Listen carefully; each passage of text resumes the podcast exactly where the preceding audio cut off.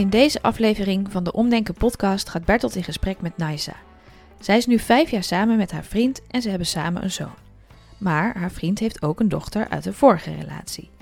Elke zondag gaat hij naar zijn dochter toe en dat bezoek vindt altijd plaats bij zijn ex thuis. Want zo wil zijn ex dat. En Naisa heeft hier grote moeite mee. Je luistert naar de Omdenken podcast. Mijn naam is Bertolt Gunster en in deze podcast ga ik in gesprek met mensen over hun problemen. Samen met hen onderzoek ik of we het probleem kunnen laten verdwijnen. Soms kun je een probleem oplossen en soms kun je een verwachting loslaten. Af en toe zul je moeten waarnemen dat je nou eenmaal een probleem hebt waar je niets aan kunt doen. En in sommige gevallen, in sommige gevallen lukt het om je probleem daadwerkelijk om te denken.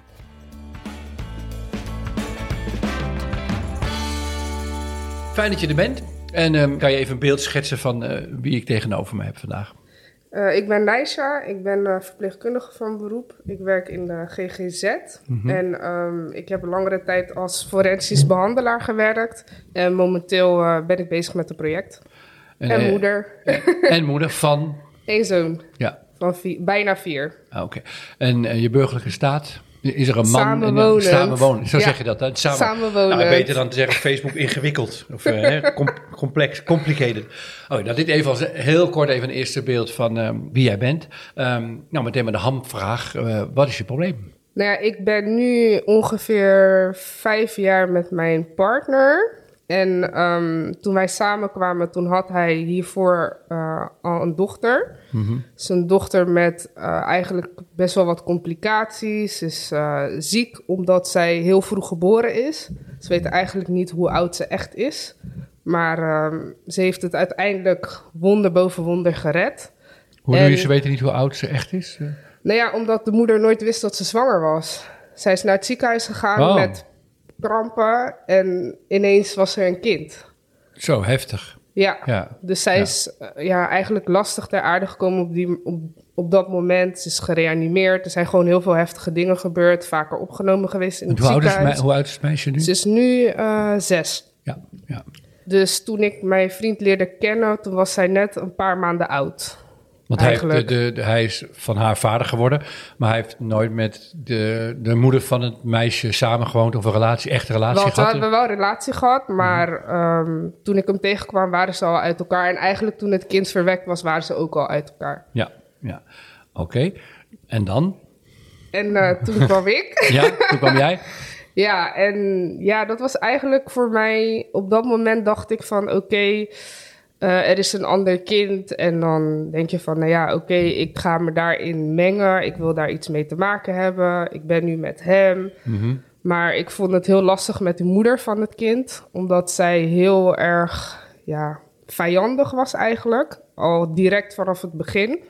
Dat ze zei van, ja, nou ja, weer een vriendinnetje van hem. En ja, ik was eigenlijk een eendagsvlieger, vond zij. Mhm. Dus ze nam het... Want je hebt, niet, je hebt met haar geen contact. Ik heb wel contact gehad, maar ja, dat contact was altijd moeizaam. Eigenlijk een lastig contact. Ja.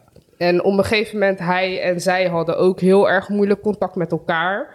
Over eh, het kind met name en over wat zijn verantwoordelijkheid dan is. En op wat voor manier hij een vader zou moeten zijn, hoe aanwezig hij moet zijn. En ja, in het begin ging ik me daar dan heel erg in mengen, omdat ik dan daar een mening over had. Omdat ik zoiets had van ja, maar het is jouw dochter, dus jij moet je op een bepaalde manier gedragen. Je moet gewoon bepaalde verantwoording afleggen als vader zijnde. Mhm. Ondanks je wel of niet met de moeder bent. Dat vond ik gewoon al vanaf het begin. Maar omdat zij zo ziek was, was het ook moeilijk om, ja, denk ik voor de, dat weet ik eigenlijk niet, maar dat vul ik zo in voor de moeder om haar kind, zeg maar, over te dragen aan de vader. Sorry dat ik je even onderbreek, want je begint een hele Ja. complexe situatie te beschrijven. En volgens Ja. mij, als ik mijn mond hou, en eh, daar ben ik gewoon niet zo goed in natuurlijk, maar dan kan ik je gewoon een uur laten praten, want er is heel veel gebeurd met Ja. heel veel emoties. Ja. En eh, dus ik wil even een tussenvraag stellen. Misschien gaan we dan verder waar je gebleven was. Eh, wat is de kern van het probleem? Waar, wat zit jou dwars? Waar, waar, waar gaat het jou om? Ehm, waar het mij nu om gaat, is dat ik soort van voel dat er altijd een soort tweestrijd is tussen welk, waar, bij welk gezin mijn vriend hoort. Zo ervaar ik dat. Er is een tweestrijd in jou Ja, of in hem? Wat is het probleem? nou, in mij. Ik denk niet dat hij dat zo ervaart. Voor hem is het gewoon. eh, Want je, je, blijkbaar vind je dat iemand dan bij één gezin hoort te horen. ja, eigenlijk wel. Daar komt het op neer, ja. Wat- Dat is dus een, een verwachting die jij hebt, hè?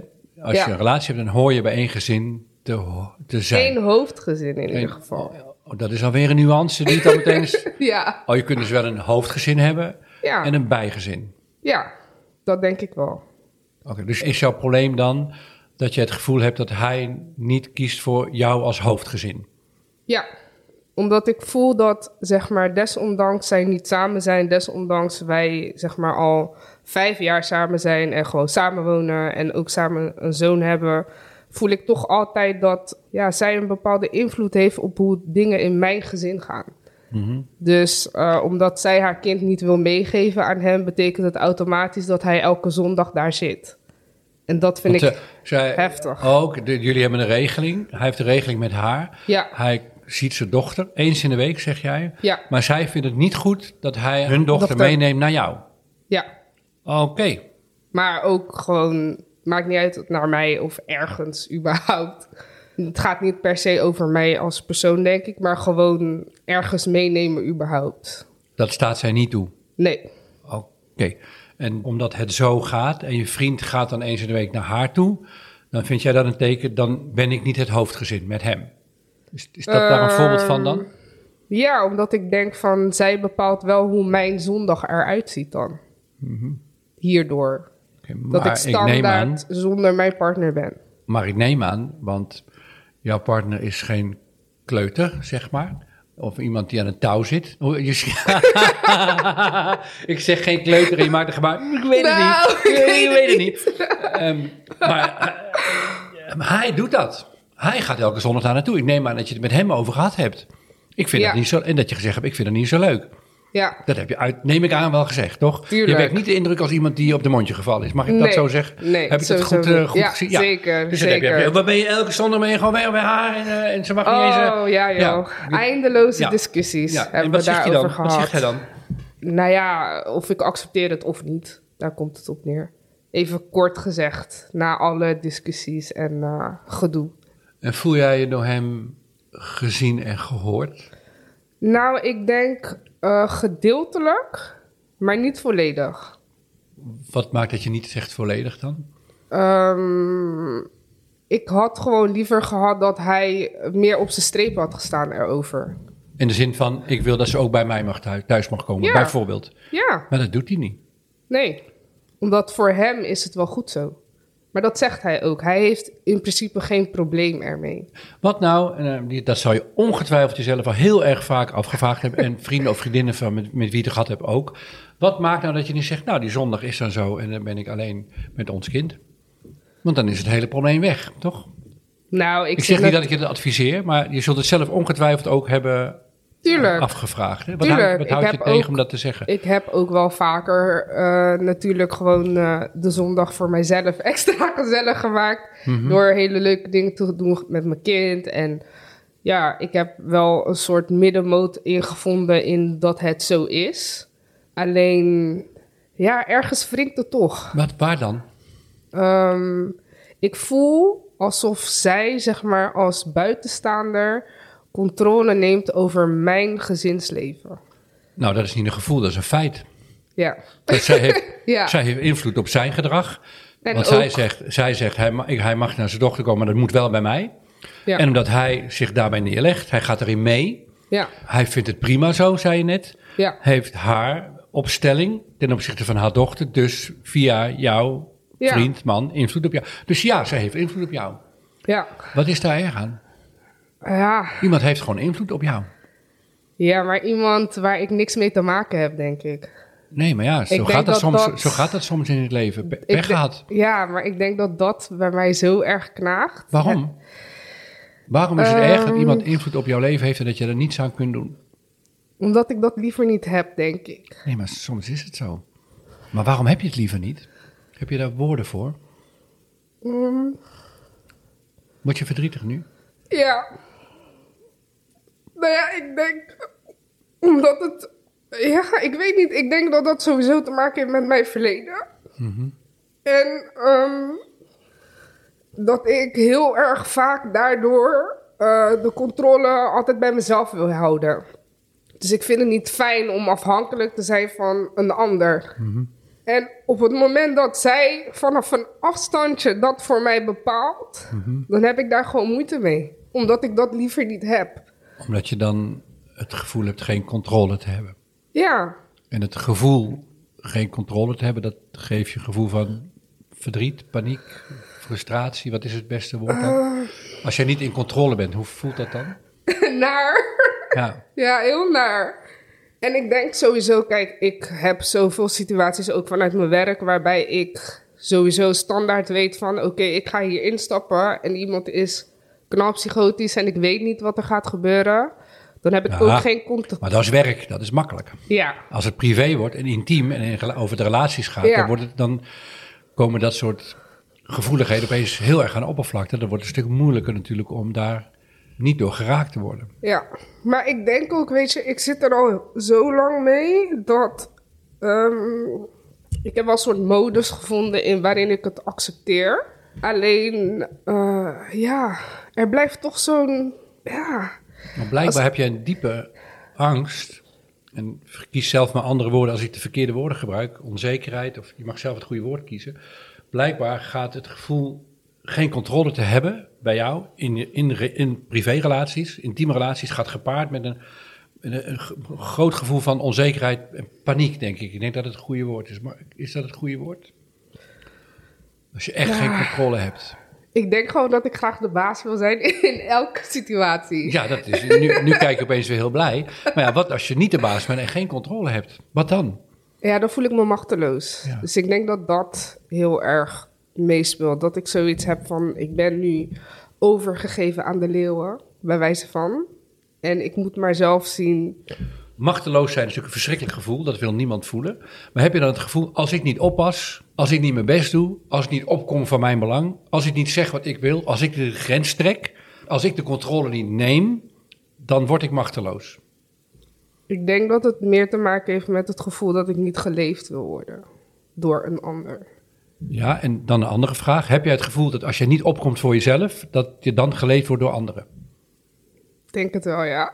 Ik denk het wel, ja. Dus jouw staat van zijn is eigenlijk, als ik gewoon ben wie ik ben en ik doe wat ik doe en ik zeg wat ik wil en ik let niet op, dan raak ik controle kwijt en raak ik, word ik geleefd door anderen. Ja, Dat is hoe het voelt voor jou. ja. Dus eigenlijk jouw zelfbeeld is, ik ben een machteloos iemand die geleefd wordt door anderen, tenzij ik voor mezelf opkom en dan ben ik de baas. ja, wat ik Ja. heel graag wil zijn, blijkbaar. Ja, ik zie het aan je, want als je de baas bent heb je controle. Ja, ja, dat vind ik fijn. dat vind ik een fijn gevoel sowieso als ik... ehm, ja, het geeft mij een gevoel van grip. Laat me het zo zeggen. Ja. En dat, kan ik me voorstellen, maar nu zit je in een situatie, je kan heel erg je best doen, maar je krijgt die grip krijg je niet. Nee. Nee. En dat, eh, ja, dat blijft oncomfortabel. Je hebt het gevoel dat je machteloos bent. Dat, dat, dat is wie je bent, tenzij je probeert grip te krijgen. Ehm, is het ook zo? Werkt dat ook zo? Nou, ik denk als ik het zou kunnen accepteren, niet. En wat bedoel je dan precies met zou kunnen accepteren? Dat je machteloos bent, Ja, soms. ja. Wat houdt je dan tegen om te accepteren dat je machteloos bent? Ik denk omdat het een buitenstaander is. Nou, ik denk het niet, want jouw vriend heeft, daar heb jij één op één contact mee. Die is geen buitenstaander, maar hij gaat gewoon. Zij is weliswaar de aanleiding, Ja, maar hij laat dat gebeuren. ja, En je hebt met hem te maken, niet met haar. Dus zij is het probleem helemaal niet. Jouw vriend is het probleem. Ja. Zo, laten we sowieso in dit gesprek duidelijk maken. Voor jou is jouw vriend het probleem. Niet zij. nee. Nou, dit moet je even op, moet je, hier moet je even op je best voor doen, toch? Nou, ehm, ja, hoe moet ik het uitleggen? Ik denk dat wij, zeg maar, dat gesprek al vaker gehad hebben. En dat ik ook, zeg maar, vind dat hij gewoon een zakje is. En dat hij gewoon, ja, zijn rol als vader moet nemen op een manier waar iedereen comfortabel mee is. Dus dat hebben we ook wel besproken. Alleen hij ziet daar, zeg maar, de noodzaak niet van in, omdat het voor hem prima is. Hij gaat gewoon. Ja. En jij voelt je machteloos met jouw gevoel van frustratie daarover. Ja. En er is nog wel een beetje water bij de wijn gekomen, wat voor mij zeg maar ja, wat ruimte geeft, omdat hij mijn zoon ook meeneemt. Altijd, structureel? Niet structureel, Als je het zou willen wel? nee. Dat wil hij ook niet. Hij zou niet structureel mijn zoon willen meenemen. Maar hij is jouw zoon wel gaan meenemen, Ja, omdat hij zag dat het voor jou lastig was om alleen met je zoon te zijn. Mag ik, klopt dat? Is dat zo gegaan? Nee, het is meer gekomen omdat ik zoiets had van... ehm, ja, het is ook zijn zus. En ik ben zelf ook opgegroeid met halfbroertjes en halfzusjes die ik... Maar hoe bedoel, het is zijn zus, wat bedoel je dan? De vrouw wie het gaat? Nee, het kind is zijn zus natuurlijk. Oh, van jouw zoon. Nee, ik Ja. dacht even, de vrouw naar wie die toe gaat is zijn zus. Ik dacht, nee, nee, heb nee, ik nou nee, mijn fiets nee, aan? nee, nee. Een heel Nee, groot... incest, nee. Nee, nee. Nee, maar- ook zo gewoon in dat kan ze niet menen. Nee, het, is het halfzusje van, jou, van jouw zoontje. Hè? Ja. Daar gaat het om, precies. Ja, en ik zou hem dat zeg maar vanuit egoïsme eigenlijk niet willen afpakken.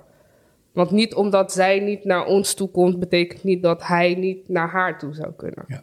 Dus dat heeft soort van ruimte gegeven aan de situatie. Maar dat heeft ook lang geduurd voordat ik daar zeg maar zelf was. Mhm. Omdat ik zoiets had van ja, mijn kind bij haar thuis. Dat vond ik ook heel heftig. Gewoon puur omdat ik zelf niet ehm, bekend ben met die omgeving. Mhm. Ik weet niet hoe het bij haar thuis is. En hoe sta je daar nu tegenover, nu het een aantal keren is gebeurd? Ehm, nou ja, op zich vind ik het wel fijn. Puur omdat ik lekker alleen ben op zondag. dat vind ik veel lekkerder dan eh, alleen met mijn kind zijn. En ja, omdat ik ook zie aan hem dat hij daar wel plezier beleeft. Dat hij het naar zijn zin heeft. Dus dan denk ik van oké, dan kan ik wel mijn trots aan de kant zetten. Om hem zeg maar wel die band met zijn zus te gunnen. Even een hele andere vraag. Hè? Van als je kijkt naar de relatie die jij met je...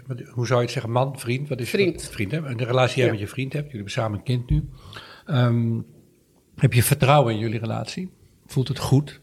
Nou, het heeft eh, een tijd niet goed gevoeld. En toen heb ik ook eh, de handdoek in de ring gegooid.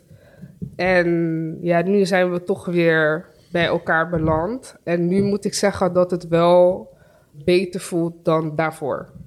Dus het is wel beter dan eerst. Maar ik begrijp ook op het moment dat je dus uitspreekt van ik voel me er niet fijn bij hoe het gaat. Ik vind het elke zondag ben je bij haar. Dan hoor ik je ook vertellen, daar hebben we dan een gesprek over. Maar dat gesprek komt niet tot een punt waarbij we allebei zeggen, nou zo is het fijn, zo doen we dat met elkaar. Hij zegt dan op een gegeven moment, zo doe ik dat gewoon, punt. Ja, Ja, en, maar goed, dat is mijn eh, definitie van een relatie. Maar dat is mijn, zegt ik iets over mijn verwachting. Maar ik ben benieuwd hoe jij erover denkt. Ja, dan, als je dan niet meer met elkaar in gesprek bent, dan is het heel moeilijk om nog een gevoel te hebben dat je gewoon echt contact hebt met elkaar. Want ik kan me voorstellen dat jij dan denkt, ja, hij zegt het gewoon en ik voel me gewoon dan niet gehoord, punt. ja. Maar het was ook zeg maar zo'n eindeloze discussie geweest. Dat je op een gegeven moment op zo'n punt komt dat ik dacht van ja, weet je, of ik ga ermee leven of niet. Jullie hebben dus niet een vorm kunnen vinden waarbij je allebei gelukkig was. Laten we het gewoon zo doen en dan is het voor eh, zijn ex oké, is het voor hem oké, is het voor jou oké. Dat hebben jullie niet kunnen vinden. Nee, denk het niet. Ik denk dat het wel heeft geholpen, omdat in de eerste jaren dat we samen waren, toen was het standaard dat ik sowieso eh, alleen met onze zoon was. Maar sinds hij meegaat, Want jullie hebben een tijd niet samen gewoond dan? Of eh, hadden Ja. geen rela- relaties uit geweest dan? Ja. Of, ja. Maar dat stond ook los van dit. Maar gewoon door de opstapeling van het niet gehoord voelen, had ik zoiets van: ja, weet je, als jij geen rekening met mij wil houden, dan hoeft dat ook niet, want dan stop ik er gewoon mee. Dus dit heeft daar ook natuurlijk een rol in gespeeld. Alleen de hevigheid van die discussies, die was ik gewoon een beetje beu, denk ik. Omdat we altijd maar op hetzelfde uitkwamen. Want hij heeft zoiets van, ja, als jij ehm, daar niet mee kan leven, dan moet jij een keuze voor jezelf maken. Maar dit is een afspraak die ik op deze manier naleef en ja, dat is het. En in het begin had ik daar heel erg veel moeite mee. Maar op een gegeven moment dacht ik ook van ja, het is ook zwart of wit. Weet je, je kan duidelijk zeggen van hier leef ik niet mee of hier leef ik wel mee. maar dat je dan op een gegeven moment een besluit neemt en zo is het dan. Ja, Maar hij heeft bij haar een kind gemaakt en heeft hij nu een soort regeling mee. Jullie kregen samen een kind. In het begin was het uit. Op een gegeven moment ging hij meer, trok hij meer naar jou toe. Is het aangekomen, zeg maar. Ehm, Ik kan me voorstellen dat je ook denkt van, nou, we hebben nu goed, maar het zou zomaar kunnen zijn dat, er gewoon weer een vrouw komt en weer een kind. Hoe, hoe kan ik... heb- Is Ik dat een gedachte? Ik mag hopen van niet. Ik hoop het ook niet voor jou, maar als je het hebt over dat je afhankelijk voelt en het gevoel hebt dat je geen controle hebt, speelt dan dit vraagstuk op de achtergrond ook mee? Nee, niet per se. Nee. In dat opzicht voel je rustig. Ja, het was wel een gespreksonderwerp toen het uit was. Want hij zei altijd tegen mij van, ik wil sowieso meer kinderen. En ik vond dat sowieso weer een naar idee. Dat ik dacht van, oké, dus als het met ons zeg maar niet verder gaat... dan ga jij nog meer kinderen nemen met weet ik veel wie. En dan heb, hebben we dus eh, dadelijk drie moeders. En ik denk, ja, hoeveel moeders ga je nemen? Weet je, dat wel. Maar ehm, ja, hij heeft zelf ook wel gezegd, ja, het liefst zou hij dat niet willen. Dus dat geeft mij een soort van gevoel van, oké, hij is niet een eh, spermabank die overal maar, maar cadeautjes achterlaat. En dan eh, ik zeg, joh, dadelijk heb je voor elke dag, weet je, dan heb je elk weekend eh, wel eh, een kind op één dag. En eh, ja, dat, ik hoop dat hij dat... Maar, maar Zelf niet hoop- voor ogen je, zien. je vertrouwt erop, dat is nu oké, je hoopt erop. Maar als je het hebt over het gevoel afhankelijk te zijn en geen controle te hebben, of dat je graag de baas wil zijn, hier ben je dus als het erop aankomt niet de baas over. nee, nee, totaal niet. Nee, maar- en dat moet voor jou heel verschrikkelijk zijn. Ja, juist omdat ik denk, als ik er langer over nadenk, ik heb zeg maar op alle andere fronten in mijn leven wel de controle.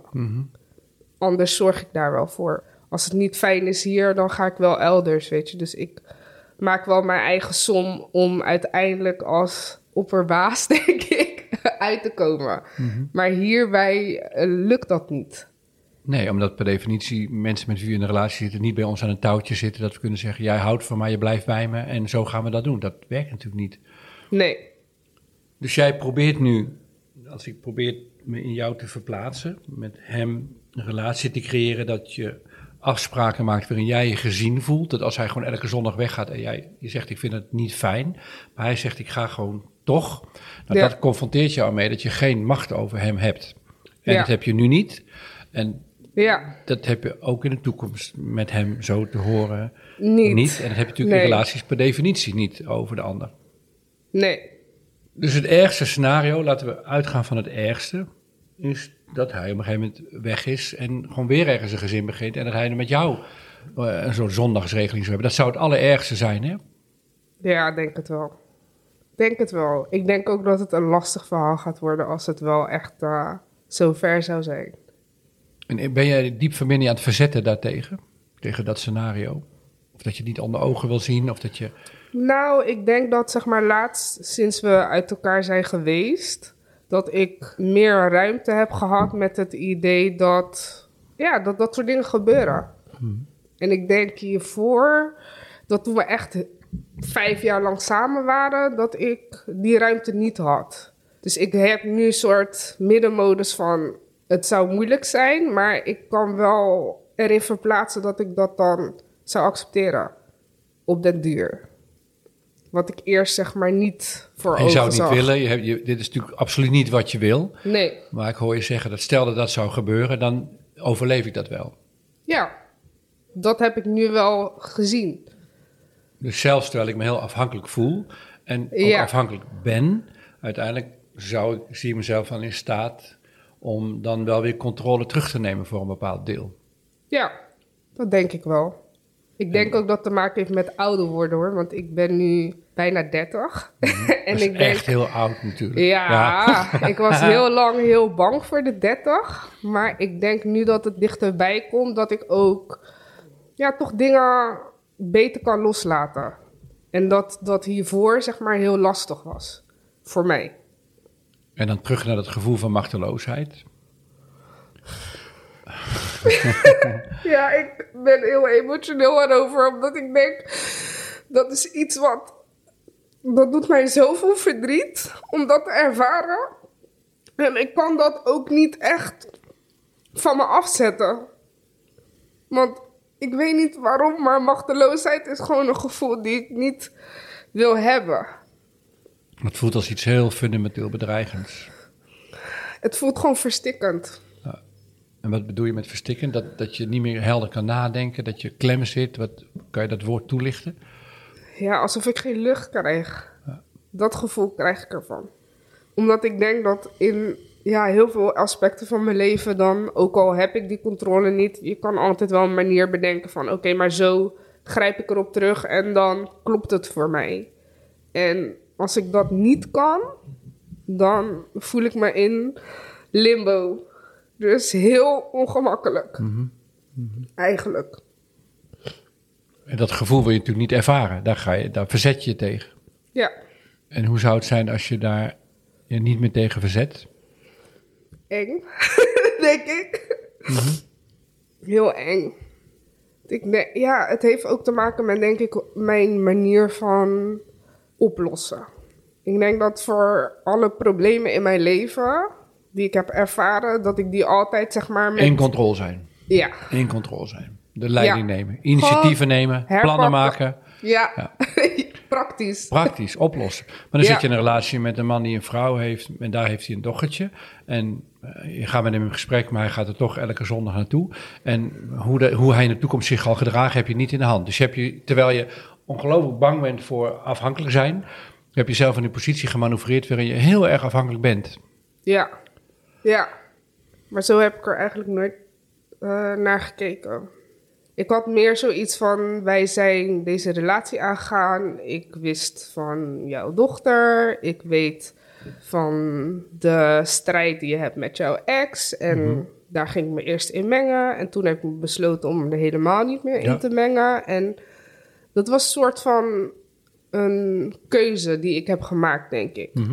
En daar stond ik ook altijd achter. En heel verstandig, want je hele tijd met haar bemoeien los natuurlijk, dat, gebeurt, dat, dat levert niks op natuurlijk. Nee, Alleen maar eh, venijnige gesprekken, irritatie en frustratie aan alle kanten. Bovendien zij is het probleem niet, maar hij natuurlijk. ja. Omdat hij niet op zijn streep staat. Ja, dat hij gewoon dat hij zijn eigen keuze maakt, ondanks dat het jou verdriet doet. Ja. Ja. En wat, ik, ik stel gewoon dezelfde vraag, of gewoon, ik stel de vraag die ik eerder stelde. Eh, wat als je dat nou helemaal loslaat? Hij gaat gewoon, en het is fijn als hij eh, soms je zoontje meeneemt. Als hij het niet doet, nou dan is het zo. Je zou nog met hem kunnen onderhandelen. Hè? Van ik zorg nu wel meer voor onze zoon dan jij. Eh, dat hij daar iets tegenover zou kunnen doen. Door op een andere dag iets te doen voor jou. Maar goed, daar kan je over onderhandelen. Dan wordt het misschien een, wat, een iets evenwichtiger deal. Ja. Dat hij ook meezorgt. Eh, maar ik begrijp, hij zorgt wel, toch? Hij neemt zijn Jawel. verantwoordelijkheid. Precies, dus daar, daar kan je nog een deel van een gesprek met hem overvoeren... om dat wat zachter te maken. Maar in de kern, en dat geldt natuurlijk voor elke eh, intieme relatie... eh, iemand houdt van je en wil graag bij je blijven. En zolang dat zo is, is het zo. Maar als iemand niet meer wil, of gewoon niet luistert... of niet in gesprek gaat, dan, dan moet je het ermee doen. En dan ben je, je bent in een relatie per definitie totaal afhankelijk. Ja. Klopt. Ja, je kan trouwen en heb je een ring en een soort contract, maar dat is natuurlijk allemaal schijnzekerheid. Want als een van de twee niet meer wil, dan houdt het voor allebei natuurlijk meteen Gewoon op. op. Ja. Ja. Ja. Dus je kan er niks mee dan aan de goden overgeleverd zijn en ja, erop hopen en vertrouwen en allebei je best doen dat je het goed hebt samen. Maar als dat op een gegeven moment niet meer werkt, dan, of hij gaat Ja. gewoon zijn eigen besluiten nemen, jij bent per definitie afhankelijk. Ja. En de enige manier om niet afhankelijk te zijn is geen enkele relatie aangaan. en geen kinderen hebben ook, want kinderen, dat is natuurlijk ook een hele afhankelijke Ja. situatie. Ja. Maar daar kom je later pas achter. Als het kind er al is. Ja, vaak wel. En ook hoe, hoe erg je afhankelijk bent. Ook de mate waarin. eh, ja, ze gaan niet Ja. meer weg, hè. Ze zijn er en ze blijven gewoon altijd. ja. Maar als je dus dat gevoel van afhankelijkheid als feit accepteert. Hoe, die moet er heel erg voor zuchten. En dat, dat, het is heel moeilijk en eng voor jou. En dit, dit, dit zeg ik in één zin tussendoor. Maar dat is, ik begrijp dat het een heel, dat is een heel proces in jou. Maar de consequentie ervan, stel dat jullie uit elkaar gaan of het werkt niet, of hij maakt afspraken die jou helemaal niet bevallen, waardoor jij op een gegeven moment zou zeggen, of hij, want het stopt hier. Ja. Je weet ook uit ervaring dat je dat overleeft en dat je verder kunt. Ja. Klopt. Dus ook na een periode van lange afhankelijkheid kun je in staat zijn om voor een deel weer de controle over je leven terug te nemen. Dus niet wat je wil dan, maar daar ben je toe in staat. Ja. Maar mijn probleem is denk ik de middenmoot. Zeg maar waar ik nu in zit. Ik denk dat, zeg maar, als het klaar was, was het ook makkelijk. Ik denk dat dat, zeg Als maar... wat klaar was, bedoel je dat? Als de relatie klaar was, dan was het ook voor mij Nou, het makkelijk. want dan heb ik er helemaal niks meer mee Nee. te maken. En, En dan is het over, ja, en dat is hoe heel veel mensen relatieproblemen oplossen, door de relatie te beëindigen. Maar ja, dat is natuurlijk niet wat je wil. Dat is Nee. niet wat je, want dan is het lekker duidelijk, dan heb je geen problemen meer. Je hebt alleen maar relatieproblemen als je relatie hebt. Zo, zo simpel Ja. is dat. maar ik, Maar, wat, maar wetend dat jij heel afhankelijk bent, dat je het verschrikkelijk vindt, maar ook erop vertrouwen dat je, als je er alleen voor zou komen te staan met je zoontje, dat je dat zou kunnen. Als je dat hele pakket zo ziet, eh, wat houd je dan nog tegen om te zeggen tegen hem, eh, ik zal steeds wat me niet bevalt, zeg ik, en ik hoop dat je rekening met me houdt en ik ga ervan uit dat we dat doen. Ehm, ik vertrouw erop dat je bij me blijft, dat onze liefde sterk genoeg is om een goede relatie te hebben. Ehm, en ik laat je helemaal los. Nadat ik allemaal gezegd heb wat ik graag wil. En ik ga ervan uit dat je rekening met me houdt. Ik laat je verder helemaal los. Jij hebt jouw verantwoordelijkheid. Ik heb mijn verantwoordelijkheid. En ik zal steeds blijven zeggen wat het met mij doet als je beslissingen neemt die ik niet prettig vind. Of dingen doet die. Dat blijf ik gewoon zeggen. Ehm, maar verder laat ik je los. Als dat is wat je wil, dan doe het. Wat houd je nog tegen om dat te zeggen? Want dan, dan is het hele, je frustratie van dit moment namelijk weg.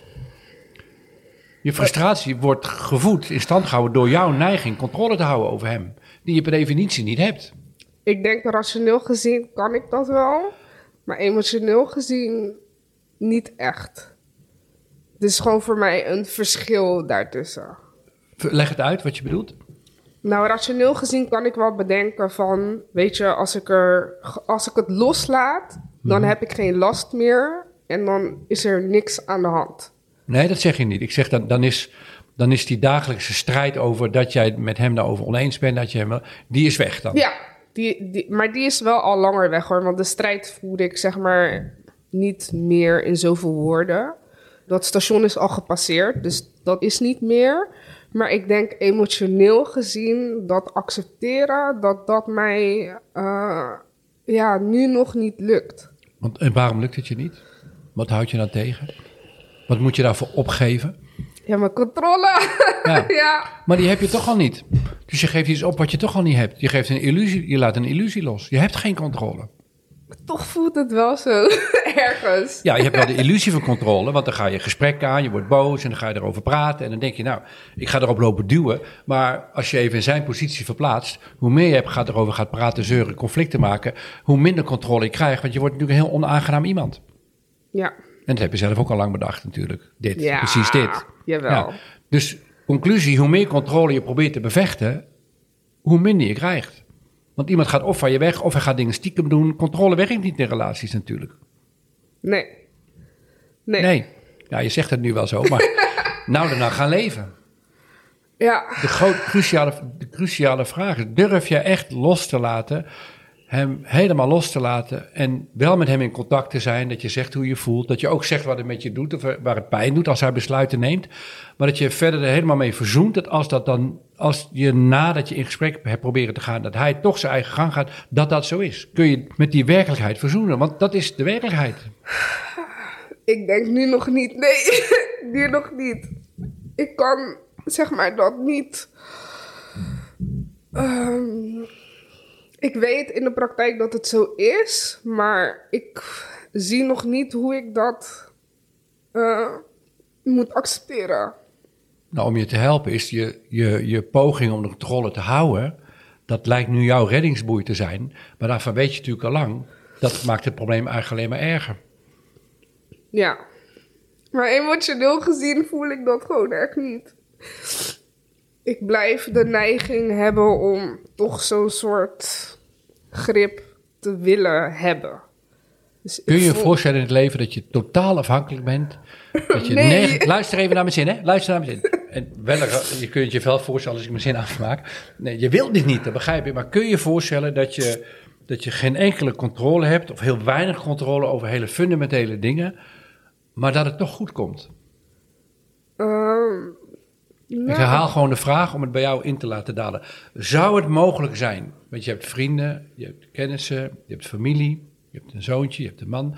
Zou het mogelijk kunnen zijn dat als jij helemaal geen controle hebt in een bepaalde fase in je leven, geen macht over de dingen, niet de baas bent, totaal afhankelijk bent, maar dat het dan toch goed komt met jou? Kan je dat voorstellen? Jawel. Maar daar moet ik wel langer over nadenken. Nou, je bent ziek, je ligt in bed of je, je, hebt, je ligt in het ziekenhuis, je kunt niets. Artsen gaan voor je zorgen, familieleden komen langs, mensen denken aan je. Je vriend zal bij je komen, neem ik aan. Zijn ex niet, dat neem ik niet aan. Maar de, de, dus dat je helemaal afhankelijk bent, betekent niet dat iedereen jou per definitie zal laten vallen. Nee, dat denk ik niet. Maar toch zit daar wel een hele diepe angst dat als je afhankelijk bent, dat dat kan gebeuren. Ja. Maar Maar als je erover nadenkt, dan is die angst vooral een hele irrationele, fundamentele, diepe angst dat jij voor jezelf moet zorgen. Dat als je dat niet doet en je bent afhankelijk en je bent niet in controle, dat alles misgaat. Ja, dat denk ik wel. Maar ik vind het ook, ik heb het altijd moeilijk gevonden als iemand zeg maar voor mij zou moeten zorgen. In algemene zin. Want Ja, ik denk dat ik op een hele jonge leeftijd heb geleerd om dat gewoon zelf te doen. sterk zijn, eigen baas zijn, eigen boontjes Ja. doppen, Ja. niet afhankelijk zijn. Ja, Ja. Nou, dat werkt ook heel vaak prima. ja uiteindelijk Ja. wel. Maar soms ook gewoon helemaal Maar niet. hierin dus niet. Nee. Dus je zult moeten bijleren afhankelijk te zijn. Ik stik als ik eraan denk. dat vind ik heel heftig. Maar ik weet wel, weet je, ik heb wel op andere manieren, ook in vriendschappen, maar ook gewoon in contact aangaan met mensen, heb ik wel, zeg maar, bepaalde elementen geleerd waarin dat naar voren komt. Dus dat het oké is om bijvoorbeeld een cadeau te krijgen of... eh, ook Zo. Ja, Je hebt echt eh, stappen gezet. ja, ja, Dus weet dat, je... soort, dat soort dingen vind je dus moeilijk. Hè? Die vind je Ja. moeilijk. Ja. Ja, ja. Ik vind dat gewoon een hele enge plek. Waar, zeg maar... Ja, ik weet niet hoe ik dat moet uitleggen, maar gevoelsmatig wil ik gewoon altijd voor mezelf kunnen zorgen. Maar En dat is best frustrerend, want dan kunnen andere mensen niet voor jou zorgen. ja, ik vind dat dan niet erg. ik maar heb liever dat ik het dan zelf doe, dan dat iemand anders het zou doen. Maar is een gelijkwaardige relatie hebben met elkaar niet dat je beide voor elkaar kunt zorgen? Jawel, dat denk ik wel. Dus als ik een relatie met jou zou hebben, dan jij mag wel voor mij zorgen, maar ik niet voor jou. Niet te veel, nee. Nee, dat moet, de balans moet altijd in jouw voordeel doorslaan. Ja, denk het wel. Anders ben je afhankelijk en dat wil je niet zijn. Nee, totaal niet. Maar stel je voor, je bent afhankelijk van andere mensen en je maakt je afhankelijk. Je gaat naar die verschrikkelijke plek waar jij niet durft te zijn. Stel dat, dat, dat je dat een keer besluit te doen of het gebeurt per ongeluk. Je kan er niks aan doen, weet ik, we hebben een ongeluk, je bent afhankelijk. En mensen laten je op dat moment in de steek. Dat is natuurlijk het ergste wat er dan kan gebeuren. Zijn die mensen jou dan wel waard geweest? Mm, nou ja, ik denk het wel. Ik denk dat ik zeg maar dat zou accepteren. Omdat ik dan denk van ja, weet je, ja, als je weggaat, weet je, dan zijn onze wegen gescheiden en dan is dat zo.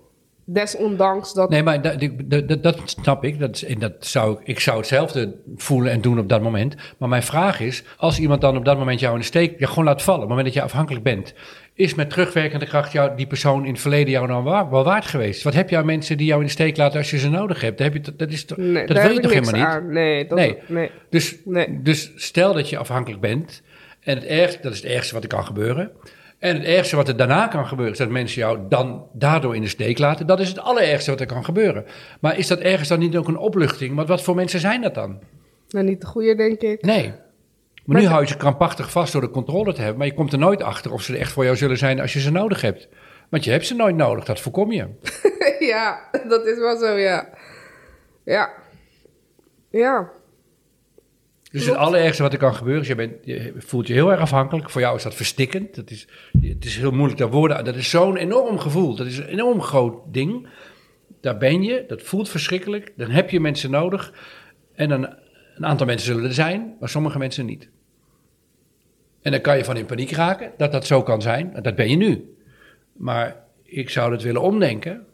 Stel dat dat dan zou gebeuren, is dat dat niet een, in plaats van dat je eh, in paniek raakt, dat je verstikt voelt, dat het een opluchting is, omdat je mensen kwijt bent die Het jou niet gewoon niet waren. Die waren er toch niet echt al die tijd. Ja. Dus zou je die diepe paniek kunnen Ja. vervangen door een mogelijke opluchting. Ik denk dat ik het moet ervaren. Omdat echt, Nou, dan gaat bij jou wel even... Jij gaat er niet zomaar naartoe, naar die plek.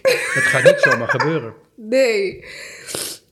Ik denk het niet, nee. Maar ik denk wel als ik in de situatie zou komen. Maar ja, dat is het. Ik denk dat ik dat niet toelaat. Dat ik niet, zeg maar, opensta voor het idee dat dat. Nou, je, zoekt- je, zoekt- je- dit- ik denk dat je nou te hard over jezelf oordeelt. Want met je vriend doe je wel pogingen om het los te laten. Je doet wel pogingen. Je- Ja. Ik vind dat je te hard oordeelt over jezelf. Je vindt het verschrikkelijk moeilijk. Daarom zit je ook hier. Omdat je een dilemma hebt. Je vindt het lastig kiezen. Maar ik zie jou wel stappen zetten. Oké, wat als ik het nou gewoon loslaat? En ik hoop dat dit je gesprekje helpt om het gewoon helemaal los te laten. Als jij zegt dat je het niet leuk vindt wat jullie hebben afgesproken. Als jij tegen hem zegt, ik zou graag nadenken over een andere, betere regeling. Voor ons allemaal. Niet alleen voor mij, maar ook voor Ja. ons kind, voor jou. eh, Iets waar we ons fijn bij voelen. En het gesprek komt niet tot een bevredigend punt voor jou. En hij zegt, ik ga gewoon toch. Ehm, wat houd je tegen hem zeggen, oké, dan, dan ga maar. Maar het is voor mij niet leuk, weet dat het zo is. En hij zegt, wat betekent dat? Ben je nou aan het dreigen? Ik zeg, ik, zeg, ik ben niet aan het dreigen, ik zeg alleen wat het voor mij betekent. Maar ik laat het helemaal los. Je weet hoe ik erover denk, je weet hoe het voor mij voelt. En neem jij maar het besluit wat bij jou past en dan kijken we verder wel. En dan kijken we verder wel. Want het kan erop uitlopen dat hij steeds meer zijn eigen gang gaat. Het kan ook zijn dat hij denkt, goh, ze laat me zo los. Ze oefent zo geen druk meer uit. Misschien vind ik het zelf ook helemaal niet zo fijn, die regeling. Of hè, dat hij, als jij hem helemaal ruimte geeft, dat hij ook naar jou kan toekomen. Maar dat, hebben we, dat heb je niet in de hand. En dat kunnen wij in dit gesprek ook niet besluiten. Dat moet de toekomst uitwijzen. Ik weet wel dat hoe, en dat heb je zelf waarschijnlijk ook ervaren, hoe meer je controle over hem wil, Ja. hoe meer hij juist afstand van jou gaat nemen. Want dan word je gewoon een hele nare vrouw natuurlijk van. Klopt. Dan word je zo'n zo, zo, zo, zo'n controle... eh, eh, je, Iemand die overal controle over hebben. Dat is gewoon niet fijn. Dat is niet fijn. Klopt wel. Maar ik denk ook dat ik daar langzamerhand kom. Alleen dat laatste stukje is moeilijk. Weet je wat het fijn is? Je kunt helemaal in paniek zijn. En dat is voor jou de alle verstikt zijn. Voor jou de allerergste. Ik zie je. het is een podcast, dus mensen die luisteren, die zien jou niet. Maar dat moet voor jou een verschrikkelijke staat van zijn. Ja. zijn. Ehm, maar wat mij helpt, en mogelijk jou ook, is dat hoe je ook voelt, wat er ook gebeurt. Je kunt op dat moment altijd als het ware uitzoomen en van bovenaf naar jezelf kijken. En rustig ademhalen en zeggen: Kijk, ze is in paniek. Ja. En, dat, en eh, in alle kalmte kijken naar jezelf terwijl je in paniek bent. En dan kijk je naar jezelf en ze, ze denkt, ze gaat nu dood, ze raakt alle controle kwijt. Dat moet, dat is, dat moet vergelijkbaar zijn aan het gevoel dood te gaan, uiteen, uiteen te vallen. Dat je hele leven stuk gaat, zeg maar. Ja. En de kunst is er daarnaar te kijken. En terwijl je kijkt, heel rustig te- en kalm te zijn. En tegen jezelf te zeggen, goh, ze is in paniek. Wat naar voor. Maar paniek komt en gaat. Ja. Probeer maar eens drie dagen in paniek te zijn. Dat kan niet. Nee, want dat lukt sowieso Nee. niet. Het lukt me heel hooguit een paar uur. Ja. En dan zakt het wel weer. Maar paniek is een gevoel, een emotie. Het is geen gebeurtenis. Het is, geen, het is niet iets wat gewoon altijd blijft. Net als een wolk die komt en gaat. En gevoelens die komen en gaan. En de kunst is het er gewoon eh, doorheen te ademen. Nou, dat lukt nog net. Dat is een begin. Dat is een begin. Dat lukt nog net. Stel je bent je vriend, hè? Je bent even je vriend nu. En, eh, je eh, en ik ben even jou. En ik zeg tegen jou: eh, joh, je weet hoe ik erover denk. En gedoe een regeling. Maar we hebben nu een afspraak. En dit is hoe jij besloten hebt dat jij het graag wil. En nou, je weet hoe ik erover denk. Ik vind het lastig, maar ik vind het gewoon helemaal oké. Ik vind het helemaal oké hoe wij dat doen. En, nou, en we kijken wel hoe het verder gaat. Hoe, hoe zou dat voor hem zijn? Ik denk dat hij verbaasd zou zijn als ik dat zou zeggen. Heb je een podcastgesprek gevoerd? Ja. ik denk dat hij wel... hoe zou het voelen voor hem? Hoe zou het voelen, denk je? Nou, ik denk dat hij dan ja, wat rustiger zou zijn over alles. Dat denk ik wel. Dat het hem wat meer rust zou geven. Dat hij zou denken, nou ja, oké. En hoe zou het voor jou zijn om hem te zien terwijl hij wat rustiger is? Hoe is dat voor jou? Hmm, weet ik eigenlijk niet. Hij is sowieso heel kalm. Mhm. In algemene zin. Hij laat zich echt niet opwinden door krachten van buitenaf. Ik zie hem eigenlijk, hij is iemand die ik nooit zie stressen. Mhm. Dus Dus dit hele gedoe van paniek staat wat ver van hem af. Heel ver. Mhm. Ik denk dat, ja, ik weet niet of ik echt het, het verschil zou merken, juist daardoor. Omdat hij met alles zo is. Hij denkt, joh, ik ga naar bed. Morgen weer een dag. Wat ik geleerd heb over relaties, vaak zijn emoties bij een van de twee, dat heet een uitbesteed. Dat als de een in controle is, dan kan de ander loslaten. Als de een in paniek is, dan kan de ander denken, nou, het komt allemaal wel goed. Ja, En in jullie geval is de kalmte bij hem uitbesteed. Die ligt bij hem en de paniek bij jou. ja, En eh, interessant is het om in te zien dat jouw paniek niet alleen maar jouw eigen individuele beleving is, maar deel van de relatie die jullie met elkaar hebben. En hoe meer jij naar kalmte kunt gaan, kalmte kunt gaan, ehm, hoe meer hij ook, want paniek heeft ook een goede kant, namelijk dat je zorgen maakt, dat je afvraagt, gaat het wel goed? Zie ik geen dingen over het hoofd? Cool zijn is heel tof, maar cool zijn in de zin van dat je denkt, nou ja, wat zo doen, ik doe toch mijn eigen zin, dat is niet zo heel tof in de relatie. Dus op het moment dat jij meer naar kalmte kunt gaan, kan hij ook wat meer gaan naar bezorgdzaamheid of lichte verontrusting over hoe het gaat tussen jullie tweeën. ja. Dat wordt leuk, denk ik. Nou, en mogelijk helpt dat je ook, Ja. helpt dat je ook om die, eigenlijk heb je heel een gevoel van paniek over paniek. Of hè, om, om die, daarnaar te kijken, adem te halen en ehm, in, in kalmte met hem het gesprek aan te gaan. Ja, Denk je dat je dit zo kunt zeggen tegen hem, wat ik net zei? Nou, ik laat hem gewoon Je de zei met je podcast, verstand wel, eh, met mijn gevoel niet, zei je. Ja, ik laat hem wel de podcast luisteren en dan eh, Hmm. hebben we het erover. nou, ik denk het wel, uiteindelijk wel. Maar ik, Eigenlijk ben je er al, want als je, je komt al binnen, je hebt er, en je hebt er, eh, hoe je binnenkomt, een beetje begint vragen wat je erover zegt. Je hebt er heel veel stappen gezet op het pad van, ik moet hem maar loslaten. Ja, Maar er zit nog een laatste verzet, omdat jij denkt, als ik het helemaal loslaat, dan heb ik geen controle, dan gaat alles mis, want paniek afhankelijk, punt. ja, Een irrationele staart die eraan vastzit. ja. Ik moet daar langzamerhand comfortabel in worden, denk ik. Ja, of je kan dan zeggen, zoiets kost gewoon tijd, het kost wat tijd. Ja, Maar wat ik wel fijn vind, is je kunt heel erg dingen voelen, bedenken, uitzoeken, in therapie gaan, helemaal begrijpen en dan doen. Je denkt, ik moet iets heel erg mezelf begrijpen en dan doe ik het. Je kunt het ook gewoon doen en daarna gaan dingen ook verschuiven. Maar door het gewoon te zeggen, ook al vind je het moeilijk, ook Ja. al kun je dat nog niet helemaal omarmen, maar door het wel te gaan zeggen zo, gaan dingen veranderen. En doordat dingen veranderen, helpt jou ook weer. En ik geloof meer in verandering in het hier en nu, door in het hier en nu patronen te veranderen tussen mensen of in jezelf, Ehm, dan in heel erg uitzoeken waar komt dat nou vandaan. En als ik nou maar weet waar het vandaan kwam, dan kan ik het gaan veranderen. Maar ja, die, dat, is, er- dat kan een hele lange zoektocht zijn, een excuus om maar helemaal naar je jeugd te gaan. En dan gebeurt er nooit wat. eh. nee. Nee, ik zou dat wel eh, gewoon willen gaan doen. Ja. Dus niet mee wachten, sowieso niet. We zijn al vijf jaar verder. Ja, ik kan het tegen hem zeggen. En ik vind het heel moeilijk, ik vind het heel moeilijk om te zeggen. Eigenlijk ben ik in paniek. Ik heb de neiging controle te krijgen. Dat je het allemaal wel mee communiceert. Ja. Maar ik heb besloten, ik laat het gewoon helemaal los. Los, Dat lukt me ja. niet. Ik zal af en toe in paniek zijn. Dan zeg ik toch nare dingen tegen jou. Of ik ga ruzie maken. Maar zeg het op dat moment tegen mij. Of ik zal het puntje van mijn tong bijten. Mijn doel is het het helemaal los te laten. En help mij daarbij. Ja, dat je tegen hem zegt, help mij daarbij. ja. Ja, daar kan ik wel mee leven, denk ik. Ja, en, en ehm, eh, we hebben nu één gesprek, één, één eh, podcastgesprek. En dit zijn dingen, dat kun je bedenken, je kunt het zien, voelen, uitzoeken in één gesprek. Maar dit heeft echt ook nodig om, omdat je het gaat proberen. En dan is het er pas echt. Dus de, Het is zo weer dat zondag. heb, je de, heb, je de, heb je de vertrouwen in wel, als je kijkt naar hoe je je nu voelt, heb je er vertrouwen in dat je die weg kunt vinden voor jezelf? Ja, ik denk het wel, omdat ik toch ehm, meer begrijp waar het van mij vandaan kwam. En ik denk dat ik een lange tijd meer bezig was met hem. Dus echt met, ja, maar hij moet en dit. Dit, en, dit gaat allemaal, deze, dit hele gesprek gaat allemaal over jouw diepe paniek als je afhankelijk bent. Dat Ja. is het probleem. ja, En de rest is allemaal bijzaken. ja, maar dat had ik niet eerder, zeg maar, zo gezien. Ja.